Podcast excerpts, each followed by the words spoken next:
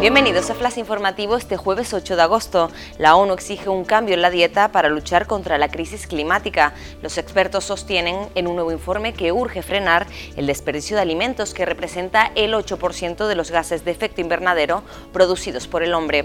José Segura advierte sobre el cambio climático en el pregón de la patrona. El director general de Casa África abre las fiestas de Candelaria con una intervención alejada de los patrones clásicos, pero que, como él mismo afirma, debe alertar sobre el incierto futuro.